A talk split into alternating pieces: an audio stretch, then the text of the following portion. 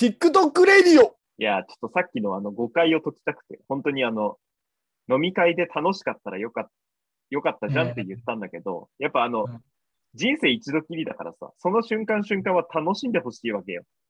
うん、まあまあ、うん。そう。だから、散髪レイディオよりも楽しかったらよかったねっていうことを問うたんですけど、あの、ー誤解解けますこれ？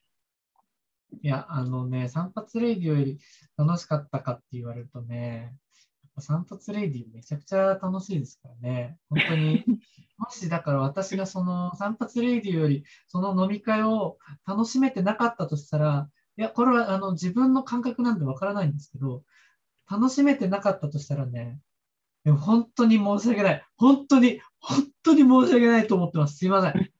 これはね、もう謝り続けるしかないね、生涯。うん。誤解は解け申し訳ない。誤解は解けないようです。では。